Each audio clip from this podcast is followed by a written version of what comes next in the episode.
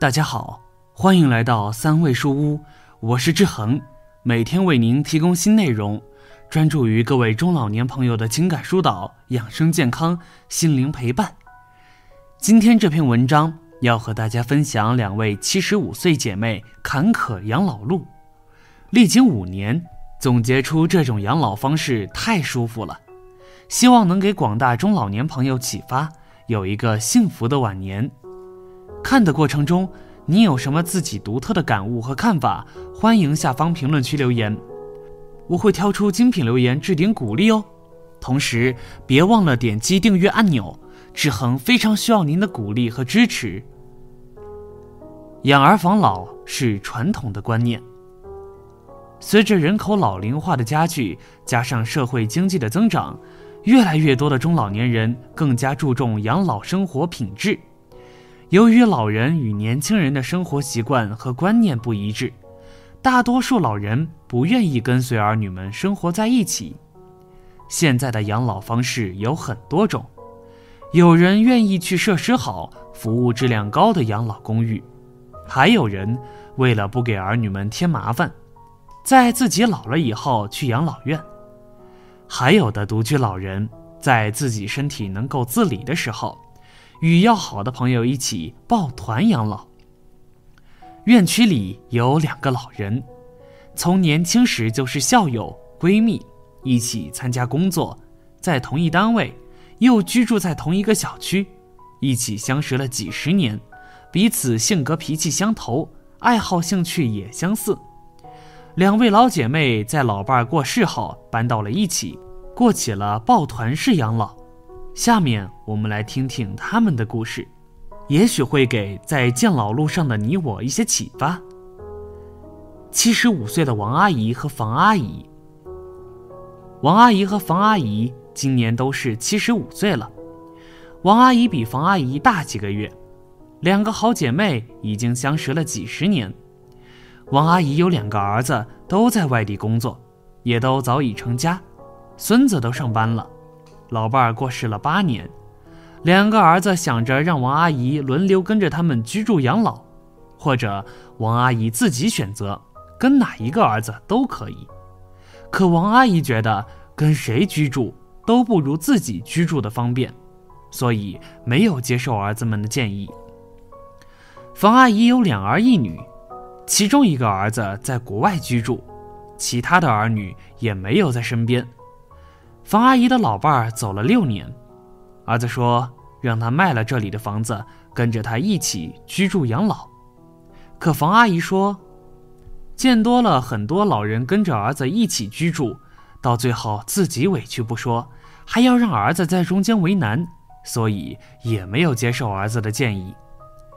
王阿姨说，我们住到一起居住养老，是因为五年前。房阿姨半夜给他打电话，说自己特别的不舒服，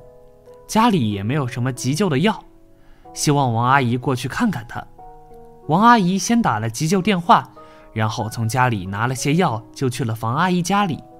陪伴着房阿姨住院，给房阿姨找护工，每天给房阿姨做好吃可口的饭菜。在王阿姨细心照顾调理下，房阿姨很快就出院了。房阿姨的儿女赶回来的时候，非常感谢王阿姨的帮助，觉得要不是王阿姨及时的打电话陪伴房阿姨，后果都不堪设想。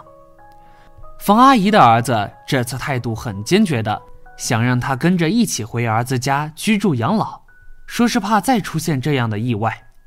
房阿姨觉得自己住惯了一个地方，不愿意去儿子家，跟儿媳妇本来就不是很熟悉。这么多年也是面子上的客气，如果真住在一起，怕会生出矛盾。房阿姨给王阿姨打电话说了儿子让她跟着他走的事情，房阿姨说出了自己的顾虑，也说出了实在不愿意去的理由。两个老姐妹聊到最后，房阿姨说实在不行，她就去养老院，她实在不愿意麻烦儿女。最后，王阿姨提议，要不。咱们两个搬到一起居住，这样还可以互相有个照应。方阿姨听后特别高兴，其实她很想这样的，只是自己现在身体刚恢复好些，怕给王阿姨添了麻烦和负担。两姐妹跟各自的孩子把这个事情一说，孩子们也都是从小一起长大，对于彼此都很知根知底，非常赞同这个事情。两个老姐妹的孩子们把王阿姨的房子重新装修了一下，房间装修的比较人性化，每间房间都有呼救器，厨房、厕所都有扶手，这样防止老人的摔伤。老姐妹的感叹。现在两个老姐妹已经在一起居住了五年，期间也会有人闹些小毛病，两个人互相照顾着彼此。孩子们回来的时候，从来都是买两份礼物，老姐妹们都有份。两个老姐妹对待儿孙也是一样的，不论是谁家的孩子回来，只要是小辈，他们都给孩子们一些钱，表示自己的感谢，感谢他们记得回来看望，还买了礼物什么的。现在两个老姐妹每天早晨都是五点钟左右起床，吃些简单的东西，一起出去散步，跟着广场上的太极队伍练习太极拳，然后一起买些菜回去做饭吃，在一起收拾房间，看会儿书，聊会儿天，或者什么也不做，就坐在阳台上晒晒太阳。这样的日子过得也很舒心快乐。雨天的时候。他们坐在阳台的茶桌前，一边喝着茶，一边看外面的雨景，有时候会聊上几句，追忆一下年轻时的美好；有时候也会说起彼此的老伴儿，回忆一下曾经的感情。更多的时候是什么也不说，两个人静静的喝茶，品味茶如人生，人生如茶的境界。以前不懂那些上了岁数的老人坐在屋檐下什么也不说，也不觉得寂寞。听过这两位老姐妹的诉说，现在似乎明白了。对于老人而言，目之所及皆是回忆，心之所想皆是过往，目之所见皆是遗憾。两位老姐妹的抱团式养老还在继续，她们现在的身体也还算可以。还能够自理生活，她们每天带着微笑乐观地面对生活，在家养养花，摆弄点小吃食。两个有时还互相的说笑着过往的事情，相互提醒着彼此吃药喝水，日子过得慢悠悠。人到了这个岁数，也希望能够与子孙在一起，安享晚年的幸福生活。可很多时候，想象和现实是不一样的。老姐妹的抱团式养老，不给儿女添麻烦，自食其力，在自己能力范围内，不去给儿孙添麻烦，替儿孙省心，也是替自己省心。抱团养老概念起源于二十世纪六七十年代的丹麦，主要指志同道合的老人，不依靠子女，离开传统家庭，搬到同一个地方搭伴居住，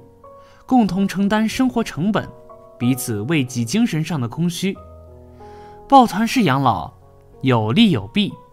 但是对于两位阿姨来说，还是利大于弊的。他们都上了年纪，彼此之间没有太多奢望，没有太多物质的需求，所以相对而言，他们觉得这种日子过得比较舒心。最后的叮嘱：能够在一起抱团式养老。我觉得必须有这几个方面的保障，首先是彼此的性格脾气相投，而且彼此知根知底，兴趣爱好也要大致相同，还有差不多的消费观念和处事理念，在一起有话可说，即便不说话，彼此都觉得很好，感觉彼此之间是知己的那种感觉。其次是生活习惯，作息规律。饮食习惯也要大致相同，相差太多容易产生分歧。最后一定要生活能够自理，在对方有个小病小灾的时候，能够做到彼此相互照顾，不能太过依赖，彼此是对方的精神寄托。大家觉得这位老姐妹的抱团式养老如何？对于这一切，屏幕前的你有什么想法呢？快在评论区留言吧！觉得文章不错，记得转发给自己的家人朋友。没有订阅的朋友，也请点击订阅按钮。志恒非常需要您的鼓励和支持。